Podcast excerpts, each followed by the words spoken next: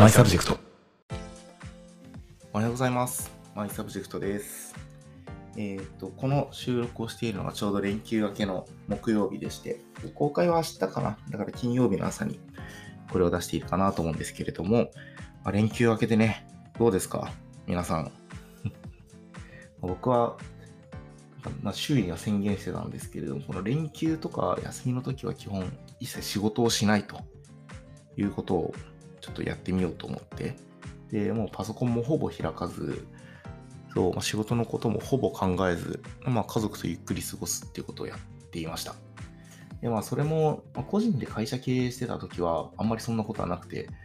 いわゆるスタートアップ経営者よろしく、あのもう年末だろうが、ゴールデンウィークだろうが、もう今のうちに負ける種をまこうみたいなことで、せっせとノート書いたりだとか、そう、なんかいろいろ動いたなみたいな風に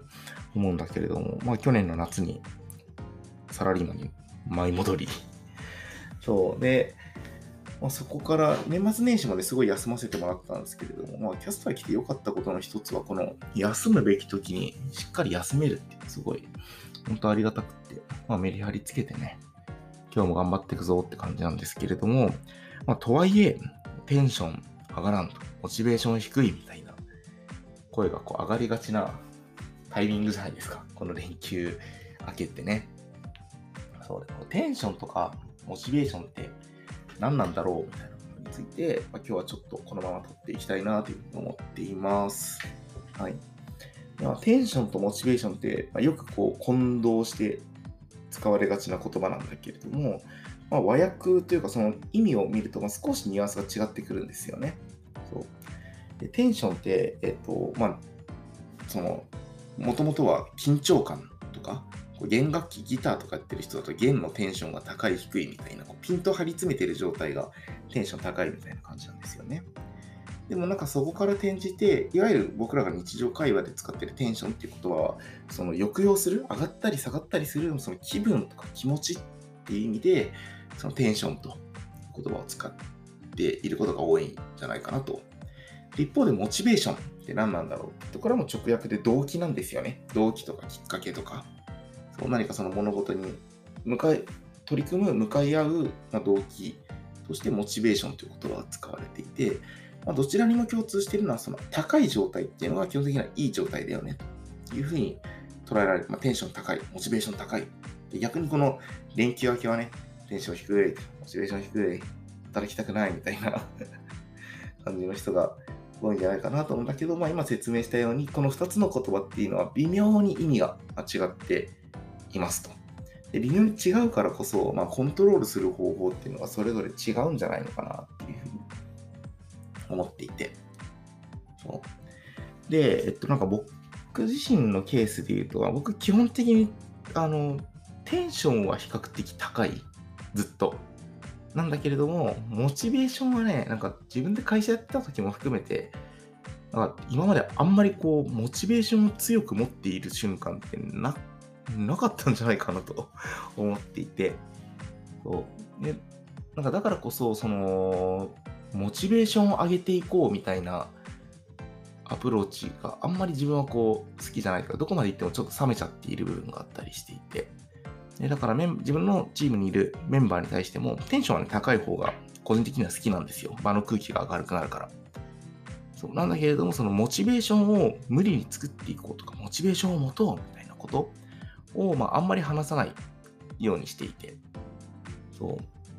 う。いや、このモチベーションはね、あのここに依存しすぎると、やっぱり何かのきっかけでそのモチベーションが失われた時にリカバリーする方法っていうのがなかなかなかったりするの、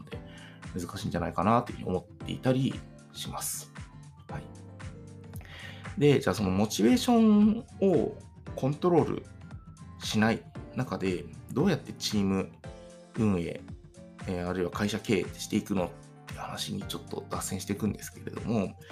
僕自身がその会社経営、まあ会社経営って言うとちょっと大げさだな。あのチームマネジメントって言った方がいいかもしれないですね。そう、そのマネジメントの本質とは何ぞやって考えたときに、自分の中で結構大事にしているのが強制力。組織としての強制力をデザインするっていうことが、実はマネジメントの本質なのではないかっていうことを、えー、もうここ2、3年ぐらいですかね、すごい考えるようになって、まあ、いろんなところで話しています。まあ、なので、あ、またあたり強制力の話してるわって、こうもしかしたら視聴者の中には 思う人もいるかもしれないんですけれども、えー、まあそのモチベーションみたいなものは、脆い、諸刃の剣だと思っているので、むしろその心地いい強制力っていうものを組織で実装していくことによって、え、モチベーションが高かろうが低かろうが、え、強制的にその業務に取り組む環境、高いアウトプットを出せる環境っていうのを作っていくっていうのが、まあ、マネージャーの仕事なんじゃないのかなというふうに思っています。はい。で、えー、まあ、例えばどんな強制力があるのってところで言うと、僕のチームだと、これもラジオで紹介何回かしたことあるんですけど、朝礼をやってるんですよね。毎朝。そう今日も、この今結構早い時間にラジオを撮ってるんですけれども、この後、朝礼が朝一であるんですけれども、えー、朝礼何をやってるかっていうと、別になんか昔の営業会社みたいに、あのー、社税を、社訓を読もうみたいなこととか、営業頑張るぞみたいなことはもうもちろん一切やってないんですけれども、何をやっているかっていうと、えー、みんなの業務の棚卸し、今日一日取り組むことなんだろうねとか、今スタックしてる仕事なんだろうね、誰が手空いてるのみたいなこととか、特にフルリモートで会社経営していると、え、みんなのその手の空き状況とか、誰がパツってんのかとかがなかなか見えてこないんですよね。そうで、それを朝15分でいいからみんなで棚卸しするっていうことをやっていて、これはまあ強制力の一つの形ですと。で、まあそういう機会を設けることによってみんなが、あ、今日自分はここに集中して取り組んでおけば、えー、集中して仕事、あ仕事順調に進められるなと。だからここから着手しようみたいな、こう一歩目のイメージが持てるみたいなのも、まあ、一つの強制力、かつそのモチベーションが低い状態であっても業務を前に進めることができる仕組みになっているんじゃないのかなというふうに考えています。あともう一つ、なんかやっていていいなと思っている取り組みが、チームでのペア読書ですね。ペア読書っていうとちょっと語弊があるんですけど、まあ、複数名で一つの本を一緒に読む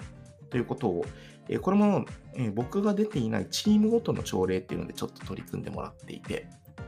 で、えっ、と、今ずっと読んでいるのは何かというと、20歳の自分に教えたい文章講義だったかな？っていう本があって、20歳の自分に受けさせたい文章講義だ。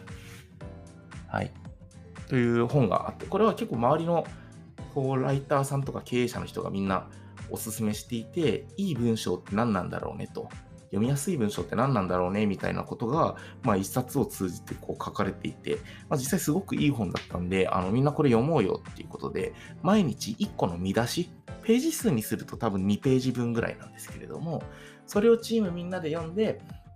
えー、実際これどうだったとか、なんか印象に残って自分で真似できそうなことあるみたいなことを、まあ、これも10分ぐらいかけて共有するっていうことを毎日やってるんですよね。そう。で、これも強制力の一つだと思っていて、えー、まあ、よくおすすめしてくるじゃないですか。上司とか先輩とかが。この本良かったよとか、この記事読んどくと勉強になるよみたいな。で、まあ、勤勉な人だったらもちろんそれね、受け取ったままきちんと読んで、いや、なんかこういうとこ勉強になりましたみたいなフィードバック先輩にすると思うんですけれども、まあ人間って怠惰だと思っているし、そのモチベーションが低い時っていうのはなかなかそういうところにも手が回らないと思うんですよね。そうだからこそ、えそのモチベーションが低い時でもインプットをし続ける仕組みとして、まあ、毎朝ペア読書をみんなでやっていこうねっていうことを、ま僕のチームでは取り組んだりしています。そうまあ、この他にも、えいくつかその強制力の仕組みっていうのは僕らのチームで持っているものはあるんだけれども、まあ、その中からちょっとピックアップしてこの2つを紹介させてもらいました。まあ、とにかくこの連休明けて、いやモチベーション上がらんわっていう人 は、あのこういう強制力っていうものを、まあ、自分一人だけじゃなくて、まあ、会社のチームとか、仲いい友人とか、まあ、場合によってはその強制力を作るためにコミュニティに所属してみるとか、まあ、いくつか手段っていうのはあると思うんだけれども、まあ、そういう形で、えー、克服していくことができると、まあ、仕事ともこう、長い休みの後の仕事ってね、どうしても向き合うのしんどかったりするんですけれども、少しこう気持ちが軽くなったりするんじゃないのかなと思っての紹介でした。はい。今日の配信は一旦ここまでですね。連休明け果たしてどんな頻度で更新できるのか えー、僕自身もこれをね、強制力作らないといけないんですけど、頑張っていきますので、引き続きご視聴よろしくお願いします。最後までありがとうございました。バイバーイ。